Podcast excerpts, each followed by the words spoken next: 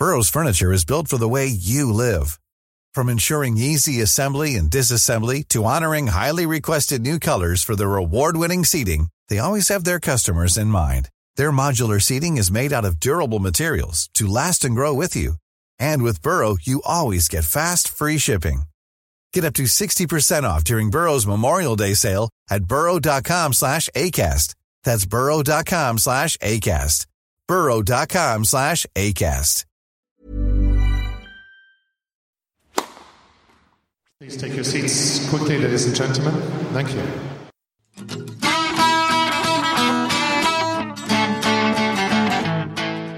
Hello, ladies and gentlemen, and welcome back to The Passing Shot. I hope you all had a lovely time off over the festive break, maybe had a mince pie or two, but now truly refreshed and ready for the new tennis season. Bring it on.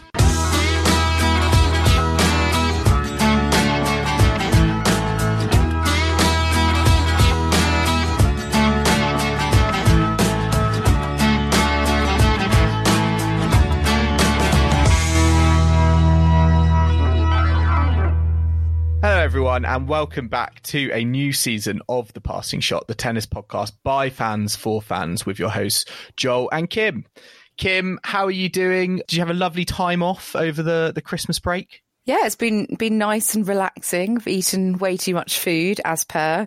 Now feeling slightly under the weather as a result. How was your Christmas, Joel? Oh, it was pretty standard, I think. I went home, was with the family, tried to watch some tennis, but realised there wasn't much tennis on and have been looking forward to the new season ever since. Yeah, I think, thank God we have, like, you know, all the tennis on the Australian Open to kind of get us through January. I feel like it's just quite miserable at this time of year, isn't it? I know, and we can look forward to like all the. I can see some warm weather on the screen in January, which it does make me a little bit jealous. But yes, we are entering the new season, a new decade as well, 2020.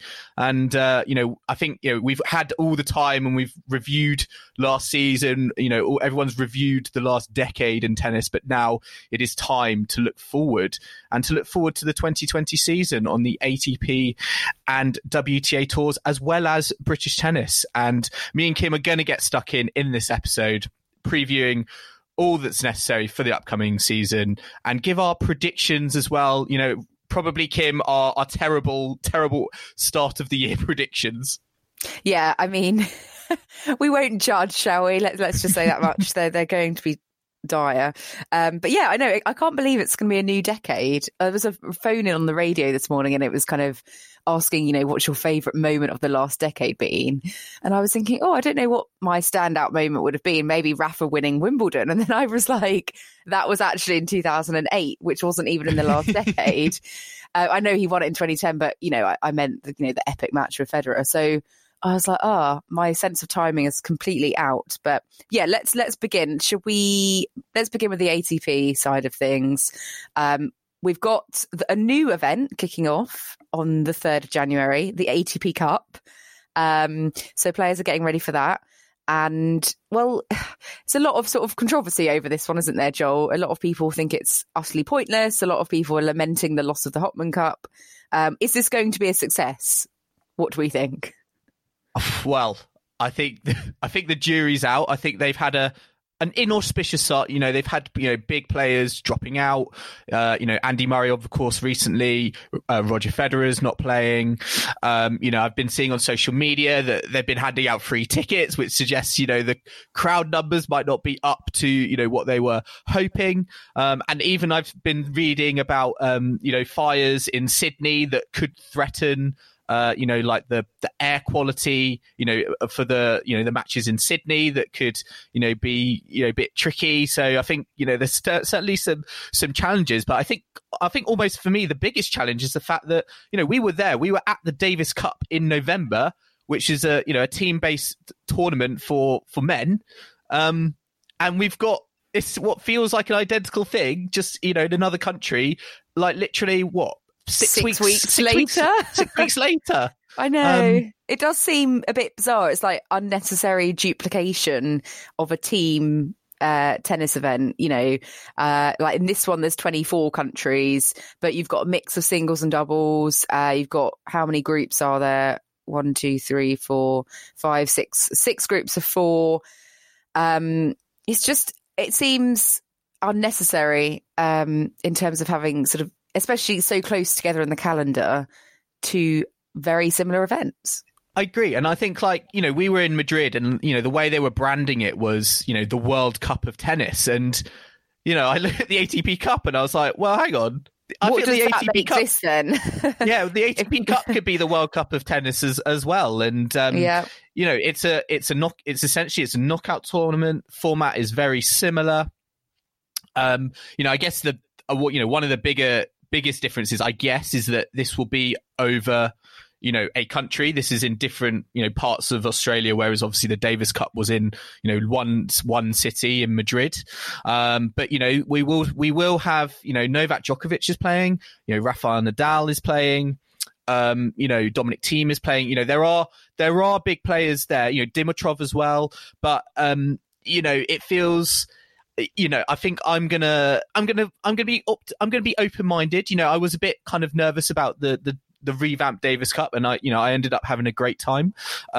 So I think, you know, more will be learnt from it once we've had the event. And I think, you know, there are some people who are being, you know, a bit pessimistic. There are some people being a bit optimistic. But yeah, I'm gonna wait and see and how it unfolds. I think the thing that interests me, I think, is how the players are going to interpret it, because, you know, this is replacing the Hopman Cup, and the Hopman Cup was a bit more, you know, relaxed and, you know, a nice way to kind of, you know, bed into the season. This is kind of like the first event, you know, 3rd of January, you know, just after, you know, New Year's Day or whatever. Is this going to be full throttle, 100% intensity from day one of the new season? Yeah, it will be interesting because, you know, it's the start of the year, so some players might get caught short, and that might make for some kind of surprising results, I suppose. But also, what does differentiate this tournament from, say, the Davis Cup is they are trying out a kind of quite a lot of new things. So I think it's the first time that on-court coaching is going to be allowed at an ATP event. And they're going to change the way they do that. So they're not having kind of like benches at the side of the umpire's chair. They're having what's called team zones, which is going to be in the corner of the court.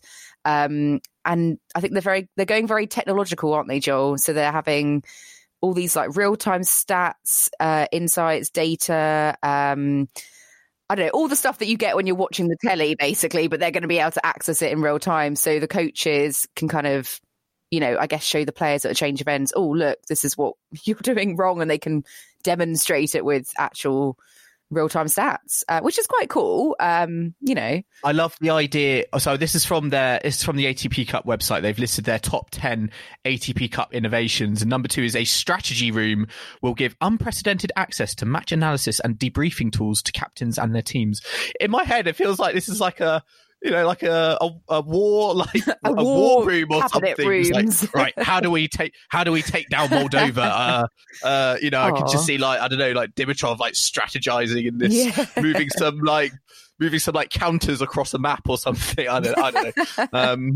It's like playing Risk. But, yeah, exactly. I also love the LED integrated umpire's chair. Like, what do they mean by that? I'm sort of picturing the umpire, you know, like the mechanized chairs where they just sort of get lifted up.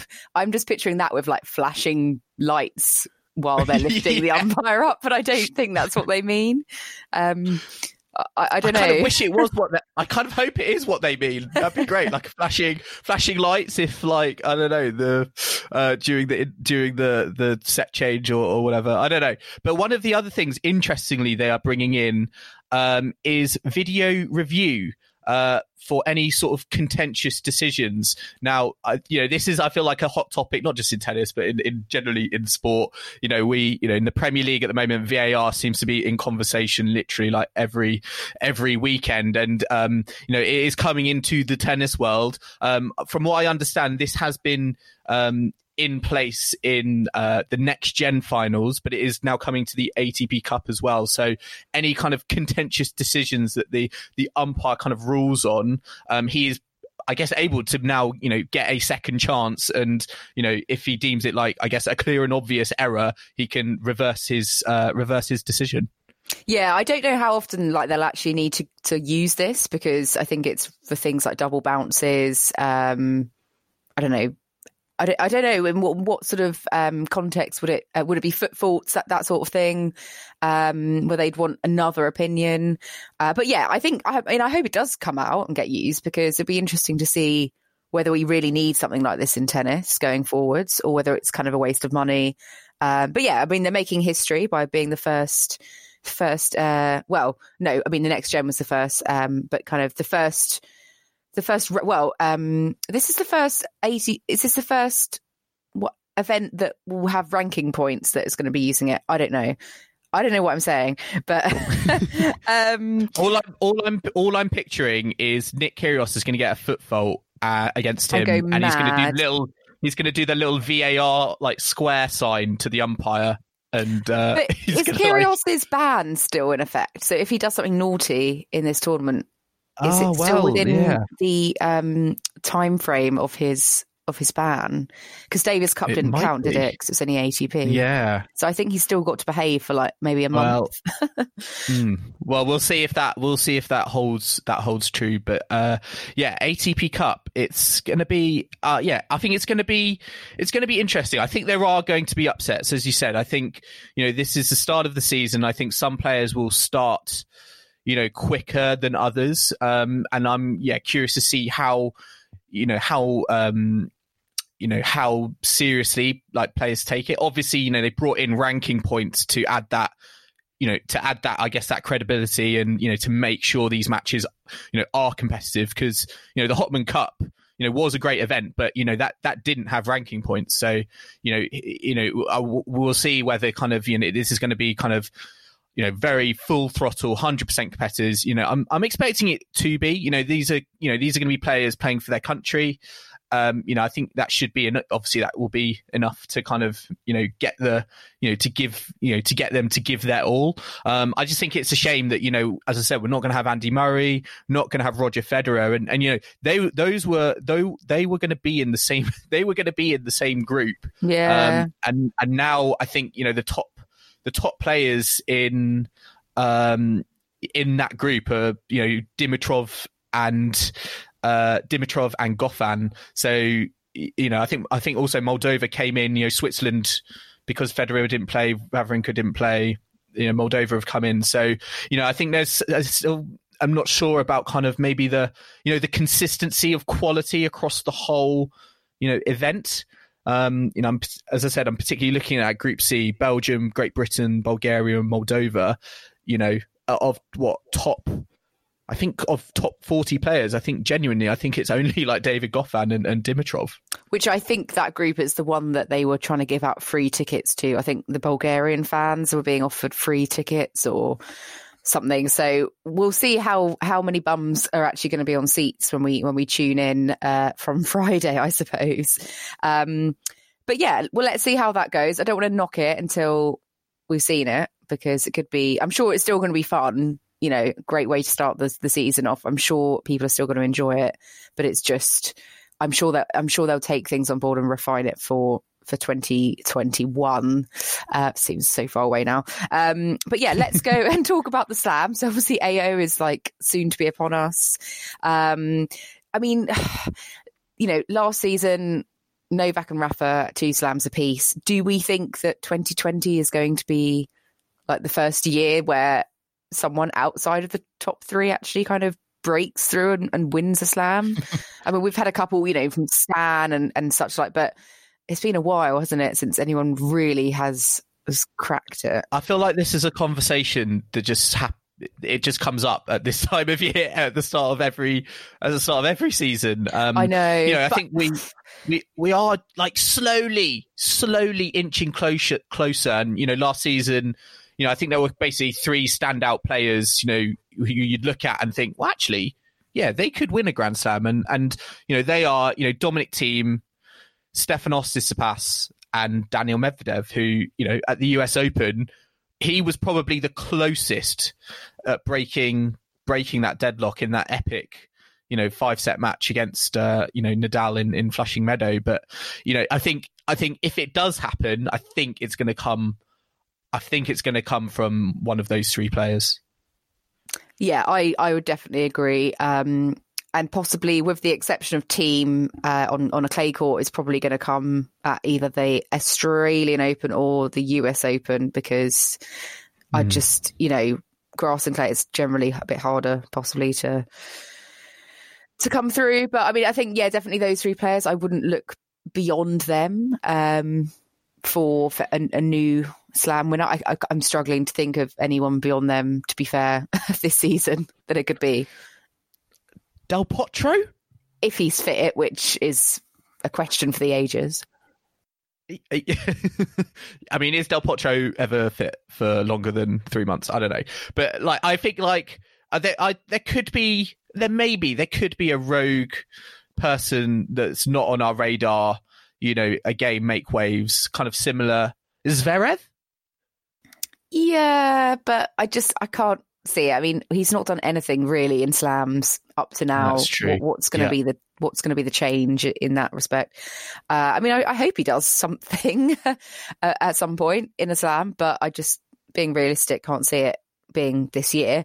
I mean, I think arguably what I'm more interested in is looking for like breakout players at a slightly lower ranking, so like the Yannick Sinners of the world, or looking to see what, you know, Felix Auger-Aliassime can do, because obviously his season was pretty curtailed by an injury about halfway through.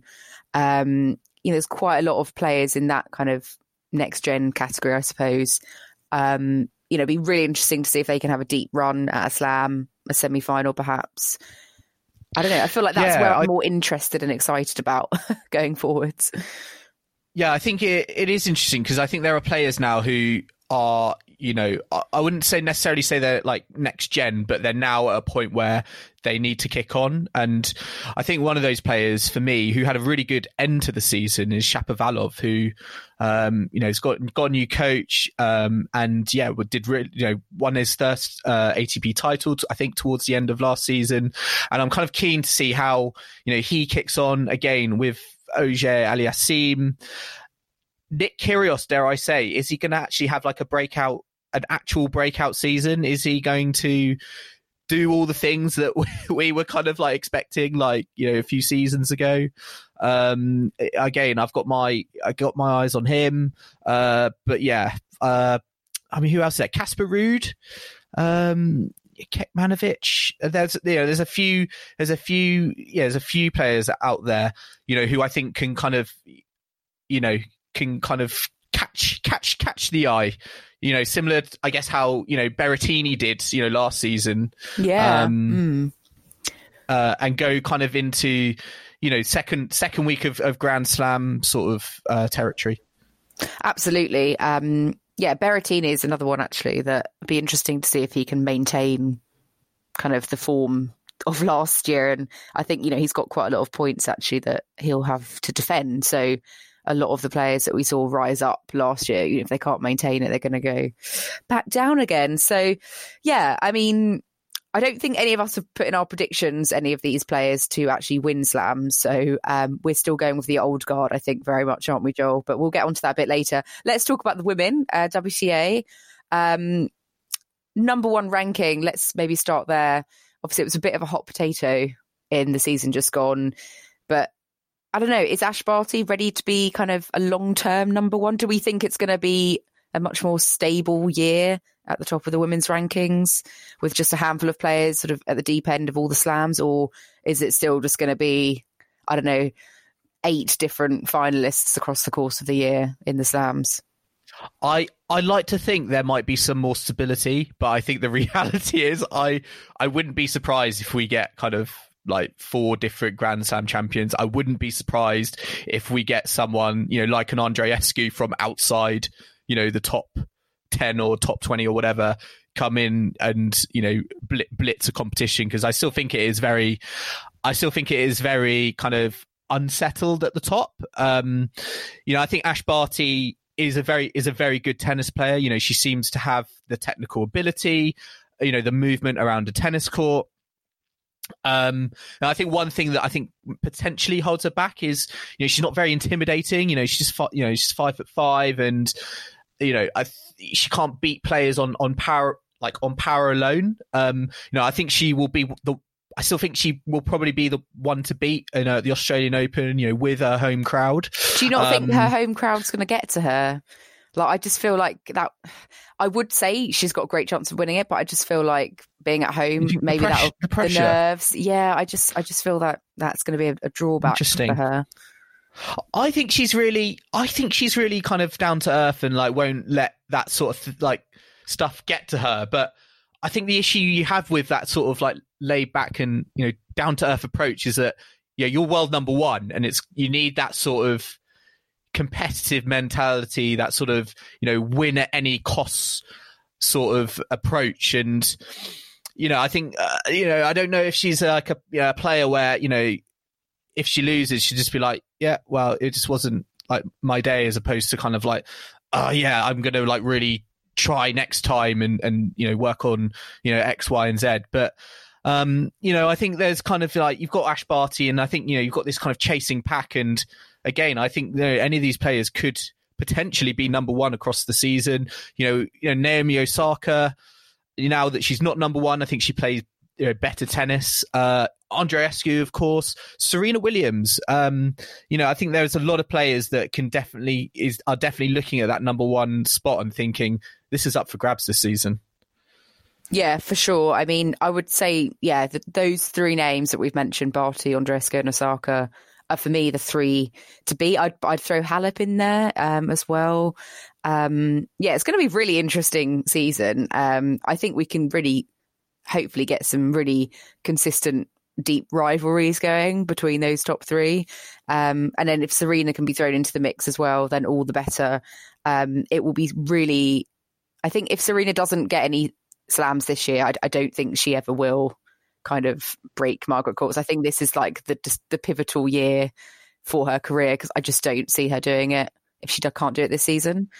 Yeah, I think that was a good point you raised, in that I think that for this season, what I'm hoping the most from 2020 is that we get some rivalries going across the whole season. Some, you know, some matches between Barty and Osaka, Andreescu. You know, these are rivalries that could define not just the season, they could define the decade. So I'm just kind of hoping that we get, like, you know, all these players are able to stay fit across the whole season. They can battle each other on all the, you know, different court surfaces, because I think, you know, you've got some really interesting, you know, polar opposite sort of matchups there. Particularly, you know, Osaka Andreescu, who had an absolute ding dong, you know, in Asia at the end of last season. So, you know, I think that's the one thing I think for me I'm kind of hoping for the most. I think, you know, is the, you know, that we get some rivalries that could, you know, potentially be, you know, the Rafa Roger rivalry, you know, on the ATP side, but for the WTA side for you know, the decade of 2020. That would be great, although we may be getting ahead of ourselves by daring to draw such comparisons. But I dare them. Dare to be great, though. What will define the decade? I love that. But also Coco Gauff, you know, what's she going to do in the next year? There's lots of things to be excited about. And we've got Kim Clijsters coming back as well at some point. It's been delayed a bit. She got a knee injury while she was playing paddle, so she's in rehab for that. And I think she's just come back to the court, but she won't be playing the Australian Open, which was her intention to do so originally. I think she's due back in Monterey and then Indian Wells, so we'll have to wait a bit longer for Kim Clijsters' comeback. Yeah, and how do you see that comeback going? I mean, you know, she came back from retirement before with like she won the Australian Open. Yeah. You know, do we see her as a Grand Slam contender based on, you know, her previous you know, array of titles? Do we think injury is going to be a factor? I mean, it's not a great start, you know, announcing your comeback and then having to postpone it by, you know, a couple of months. Yeah, I feel like she's going to take it as, you know, small steps, first things first. I don't think I wouldn't rate her if it's a long, drawn-out match and fitness comes into it. I mean, I'm sure she is, you know, incredibly fit, but I think against sort of players who've been playing at the high level, you know, for the last couple of years. Initially, that's going to be really tough for her. And yeah, I think staying injury free will probably be like the number one thing. But yeah, I mean, I'd love to see her do well because, you know, I really like Kim Clijsters.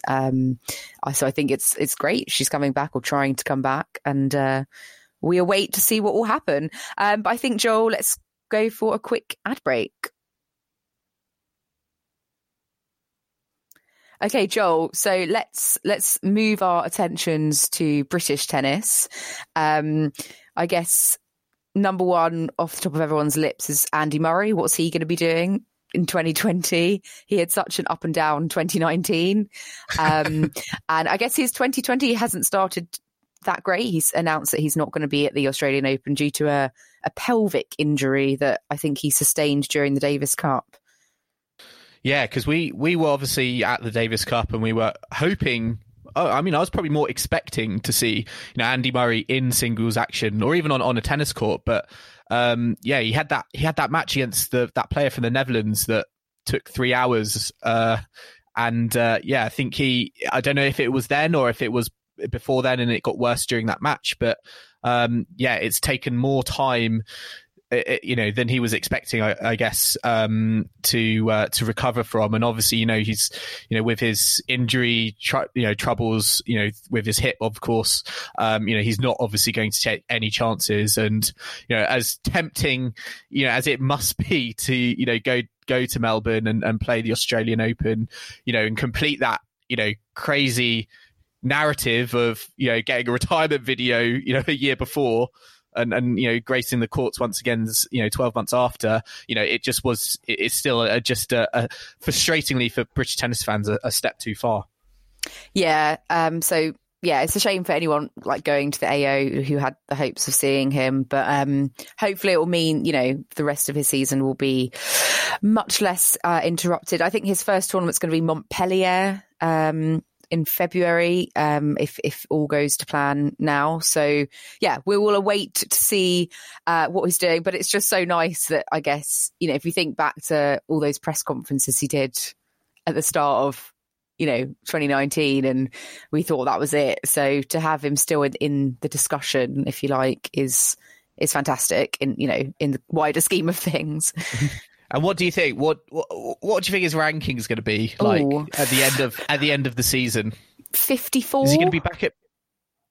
Is he going to be British number one? Is he going to end the season British number one? He could well be. I mean, I'm really hoping Carl Edmund and Dan Evans are going to have fantastic seasons, and Cam Norrie. So I'm hoping the British number one is not going to be 54 in the world. Yeah, I know. Yeah, that would be great if that was British number 4 at 54 in the world. But we've also got Jo Konta, who is a bit touch and go, I think, for whether she's going to be at the AO, because she's been struggling with a knee injury, which I think she's actually had for most of last year, sort of similar to tendonitis, and she's just been managing it. But she's still traveling to Australia, I think. She's just going to, I think, wait and see. And I mean, hopefully she'll be ready, but I guess, you know, she's got to do what's right for her knee. But we haven't seen her play since the US Open. So if she does play, you know, I wouldn't have too high expectations, I guess. No, I think, yeah, I think she plans to play Brisbane and Adelaide, and I think she will know once she steps on a court, you know, if she's going to be, you know, ready for the AO. But you know, she had a fantastic season last season. I think the biggest missed opportunities was getting to a Grand Slam final, because that was definitely within her grasp. Yeah, that semi with Vondrousova. I know they played on like court 12 or whatever, but it was not ideal. But that was probably the most frustrating out of her slam losses. You know, because it was very close and she had set points, and you know, it would have been great to see her in the final. But you know, that's not to say she can't get to that position again and do it this time. So. Yeah, fingers crossed for Konta. We'll see what happens when she steps on court in Brisbane. And then, Kyle Edmund starting in Doha, I think, at the start of the season. So he's not at the ATP Cup. So ATP Cup, we've got Dan Evans, Cam Norrie, James Ward has appeared, stepped in, Jamie Murray and Joe Salisbury. So, which interestingly, James Ward has stepped in, but he's not actually sort of our highest ranked alternative. That could have been what Jay Clark or Liam Brody, but they weren't sort of, they didn't put themselves forward by the deadline as being available to play. So they have missed out. But, you know, again, we'll see what I mean, James Ward, he's such a sort of legend, isn't he, of the British tennis scene. So who knows? He might do extremely well. Spring a surprise. Yeah. I mean, good for him. I mean, let's be honest. I mean, as I said, the group is Belgium, Great Britain, Bulgaria, and Moldova. So we could try. That is not Moldova's that is winnable. That is not a really. I mean, there are some solid players there, but you know, this is not kind of. It all hangs on. You know, we've got a good doubles team. I'm optimistic. I think I'm kind of most interested, I think, in, you know, the fact that, you know, this is a team competition, but we're not going to have Leon Smith there as coach for Great Britain. We're going to have Tim Henman, who, you know, I just think Tim Henman, you know, post playing career, I just think BBC commentator for Wimbledon. So, you know, it's going to be interesting to see, you know, for him, you know, how he handles, you know, coaching the team. I think I said this last season, you know, is this kind of a pathway to being Leon Smith's successor? You know, I guess that will depend on how, you know, successful he is. But, you know, I think that is interesting in that, you know, this sort of tournament, you know, is this sort of kind of grounds for experimentation in team tennis, which you might not, you know, you wouldn't want to do at, you know, the Davis Cup because of, you know, its prestige, or, you know, is this sort of like a tournament that is more kind of, you can experiment with different coaches, or is it a bit more kind of like, it's just like big names, get as many big names as possible in or around a tennis court? Well, maybe Tim's going to, you know, make use of that real-time statistics that will be like flying around in the team zone, so he can, I don't know, use his experience now in broadcasting and commentating, where I guess he would have those statistics and use that in a, you know, on-court setting. But yeah, it'd be interesting to see how he fares. And just lastly, we've also got Katie Balter, who I think is intending to play the Australian Open. She's been out since, well, the Fed Cup last year, but she is playing the Australian Open on a protected ranking. So it'll be interesting to see, you know, how well she does, if she can actually get back to full fitness. I know there was quite a lot of consternation about her actions around the French Open last year. A lot of people were a bit, you know, what's the word? Angry or eyebrow raising about what she did. You know, they felt she was sort of cheating the system. But I mean, that's another matter for another day, I suppose. But but so Joel, like, we've had a bit of a chat now. Who do you think is going to win? Like, I mean, who have you put down as your predictions for the upcoming season? We want Grand Slams, Olympics. We've also got the Olympics. Who's going to win the Olympics?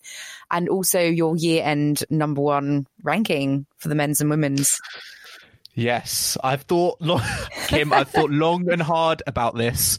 I think on the men's side, yeah, the big question obviously going through my head was, is this just going to be a monopoly between the big three? Is someone going to break it? If so, who is going to break it? So, for me, on the men's side, I've got Nadal as Australian Open champion. Oh, I hope you're right. But I have French Open champion as Dominic Thiem. Oh, I hope you're wrong. As a Rafa fan. But anyway. I think Wimbledon may be a bit optimistic here, but I think the pain of the defeat from last year, I think Roger Federer is going to come back and win Wimbledon 2020. And then I think US Open, I'm going to go Novak Djokovic, because I think this is going to be, because of the Olympics, this is going to be a long and tough season. And we know that Djokovic is just like an absolute machine when it comes to playing tennis. And I think that towards the end of the season, I think he will come into his own. So I'm going to go Novak Djokovic, US Open champion. What do you have? Men's champions on your Grand Slams. Well, I've gone kind of quite traditional, I suppose. So Australian Open, I've just gone for Djokovic. again, because, I mean, how many of them has he won in the last decade? Like, pretty much all of them. And then Roland Garros, I've gone for Rafa, which, I mean, yeah, like, obviously, what, is he a 12-time champion? Hoping he never loses ever there, but, you know. It's going to have to happen at some point, Kim. I know, I'm sorry to tell you this. He'll be going for, what, his 13th? So that is an unlucky number, so I'm sort of, Yeah, well, Wimbledon, I've just gone for Djokovic again, because, again, he's won most of the last, I don't know how many. And then I've gone for a bit of a different one at the US Open. I've gone for Stefanos Tsitsipas because I just thought, well, I feel like I should throw in a new name. Well, not a new name, but, you know, not a big three player. And I haven't gone for Federer. I've lost faith in Federer. So I've gone for Tsitsipas, which obviously, well, if he needs to do his schedule a bit better, because by the US Open of last year, this year, we're still in 2019 as we're recording this, you know, he was very burnt out by that point. So I'm hoping he'll, you know, have revised his schedule so that he can peak and make my prediction come true. Okay, well, let's move on to our women's predictions for the Grand Slams in 2020. I think for me, this was a bit harder. I feel like, you know, this is like, as I said, I think there's grounds here for some rogue person to come in and win a Grand Slam, which you definitely think, but we'll get onto that in a sec. But my picks are Australian Open. I'm going to go for Serena Williams. I think finally she is going to do the business and win a Grand Slam in Margaret Court's backyard. That would be quite good if she did it sort of, I get, well, it wouldn't be in the arena itself, would it, I suppose, but it would be quite nice to, you know, to nudge her aside by doing it in Australia, I suppose. So I'm going to go Serena Williams, Australian Open. French Open, I'm just going to say Simona Halep. I just think she's the best clay court player, so therefore I'm going to put her as French Open champ. Wimbledon, I've gone for Barty, but I actually think that could be anyone's, to be honest. And then US Open, I've gone for Serena again. I think Serena is gonna have a swan song. I think it's gonna be 2020. And yeah, US Open, it's gonna be a Serena Williams, Kim Clijsters throwback ladies final. Amazing. Oh wow. And Serena Williams is going to win. Lindsay Davenport's going to be there courtside along with Justine Henin. No, I'm joking. But yeah, I see Serena. I think for some reason I've just got a hunch that, you know, Serena has, you, like, everything kind of equals out, and, you know, she's had rotten luck or not been at the races, you know, getting to Grand Slam finals and just kind of just being, you know, obliterated by, like, you know, Halep at Wimbledon, whatever. So I think, like, she will now get her due rewards. And yeah, I see her picking up Australian Open, US Open. Nice. Well, I mean, if your predictions are right, Joel, then she makes history again. So yeah, I've gone for Halep for the Australian Open. I still remember that final she had against Wozniacki a couple of years ago. And I just thought, if Halep can recreate that form in AO again, that would set her on in good stead for a victory. So I just you know, I'd really like to see her kind of win all four you know, across the course of her career. So yeah, I've gone for Halep for AO. Roland Garros, I've gone very rogue. I know when you saw what I put down last night, you asked if I'd been drinking, and the honest answer is no, I had not. But I've gone for Karolina Muchova just purely because I always think Roland Garros, you know, normally get a maiden Grand Slam winner, and I just thought, who was sort of did quite well, sort of last year, and she was like the first name that came to my mind because I was quite impressed with what I've seen of her. So there is some method to the madness.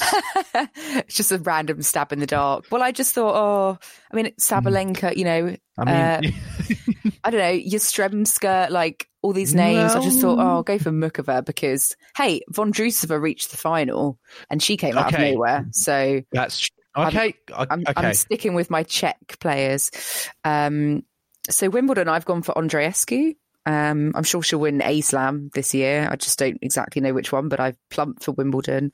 And then US Open, I've gone for Osaka because I feel like, again, she's bound to win a slam in the next year. She does love a hard court. She does love a hard court. And I think, I just feel like if she can just get her kind of a stable mindset this season and you know, hopefully she's sort of learned to cope with obviously all the pressures and all her newfound, you know, fame and success. I'm sure she can start to work wonders again on the court. Yes. So we have, those are our Grand Slam predictions, but this is 2020 and we also have the Olympics in Tokyo. And I think for me, the biggest thing the biggest kind of change, I guess, from last time was that this is now just going to be a best of 3 set tournament, isn't it? It's not, the final is not going to be best of 5 like it was in Rio, it was in previous. I think they've made it 3 sets only. As much as I would love to see, obviously, Andy Murray, double defending Olympic champion, win, I just can't see that. I can't see that happening, but I can see Daniil Medvedev as my men's Olympic champion. I just think he is such a machine when it comes to best of 3 set matches, and he can beat anyone in a best of 3 set format on his day. And he did peak around that time of the year, didn't he? You know, in 2019. So if he can peak again at that time of the year, then he's onto a good one. Yeah. So I think, I don't see. I mean, obviously, Roger Federer, I think the only thing he's never won is Olympic gold in singles. I don't think that's going to happen as much as Uniglow might want it to. I'm not sure. I'm going Medvedev, men's champion, and I'm going Andreescu, women's champion. Okay. No, I think that you've gone for some pretty good ones there. I think that's a good prediction. I've gone for Djokovic singles because, again, he's not won a gold in the singles. Well, all the doubles, but I don't think he's won a bronze, I think, hasn't he, in his time, but definitely not gold. So I just thought, I've got him down to win Wimbledon, and I feel like his good form will continue into the Olympics, and then by the US Open, he'll be too tired. So, and then I've gone for Angelique Kerber as winning the women's. That's an interesting one. Yeah, but I just feel she did not have a good 2019. She's one of those players that when she does put it together, she can just win tournaments. And I just feel like, you know, she might just do that for the Olympics and then go back to kind of where she was before. I mean, Monica Puig is the defending women's single. So it can be... That was a great story. Yeah. And more mind-boggling as time goes on. Like, how did that happen? I love it. I love it. But, fantastic. So the Olympics, can throw up some surprises. Let's just finally end on who we think our year-end number one men and women will be. I have gone for... I can't see past Novak Djokovic as the year-end number one. Same. I just think that his, just kind of, as I said, his fitness and kind of, you know, mentally as well, I just think like he is still able to just kind of compete like across the whole, you know, the whole season. And, you know, I'm not sure, you know, with his nearest competitors like Nadal, you know, obviously I hope he has a completely injury-free season, but, you know, as time goes on, you know, I feel like that becomes less likely. So, I'm going Novak Djokovic, year-end number one for the men. And then year-end number one for the women, I'm going Andreescu. I think this is going to be... I think she is going to kind of continue her meteoric rise from last season. And she's going to end as the year-end number one for the women. No, fair enough. I mean, I've gone for Djokovic as well.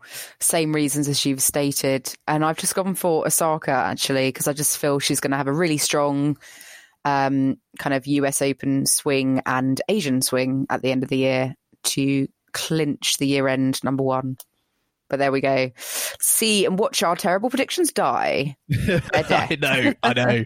Well, listeners, if you have your own predictions for the Grand Slams, for the Olympics, for the number one ranking, do let us know. We are, of course, on social media.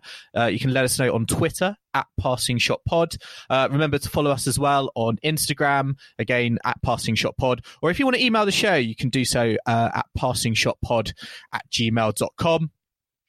We've also undergone a little bit of a branding job over the off season, and we've updated our website. So if you want to learn a little bit more about the Passing Shot, a bit about our history, a bit more about me, myself and Kim, do check our website out. It's www.thepassingshot.co.uk. We will be back next week Sunday. We will be doing our Tennis on Telly preview pod.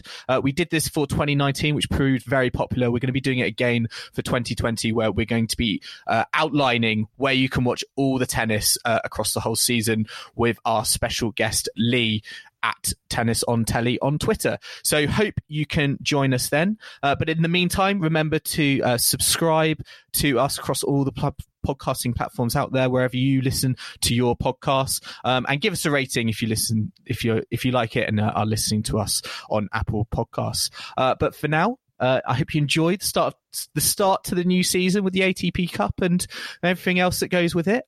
We'll be watching intently, so hope you have a good time, and we'll see you in the new year. Thanks for listening, and goodbye.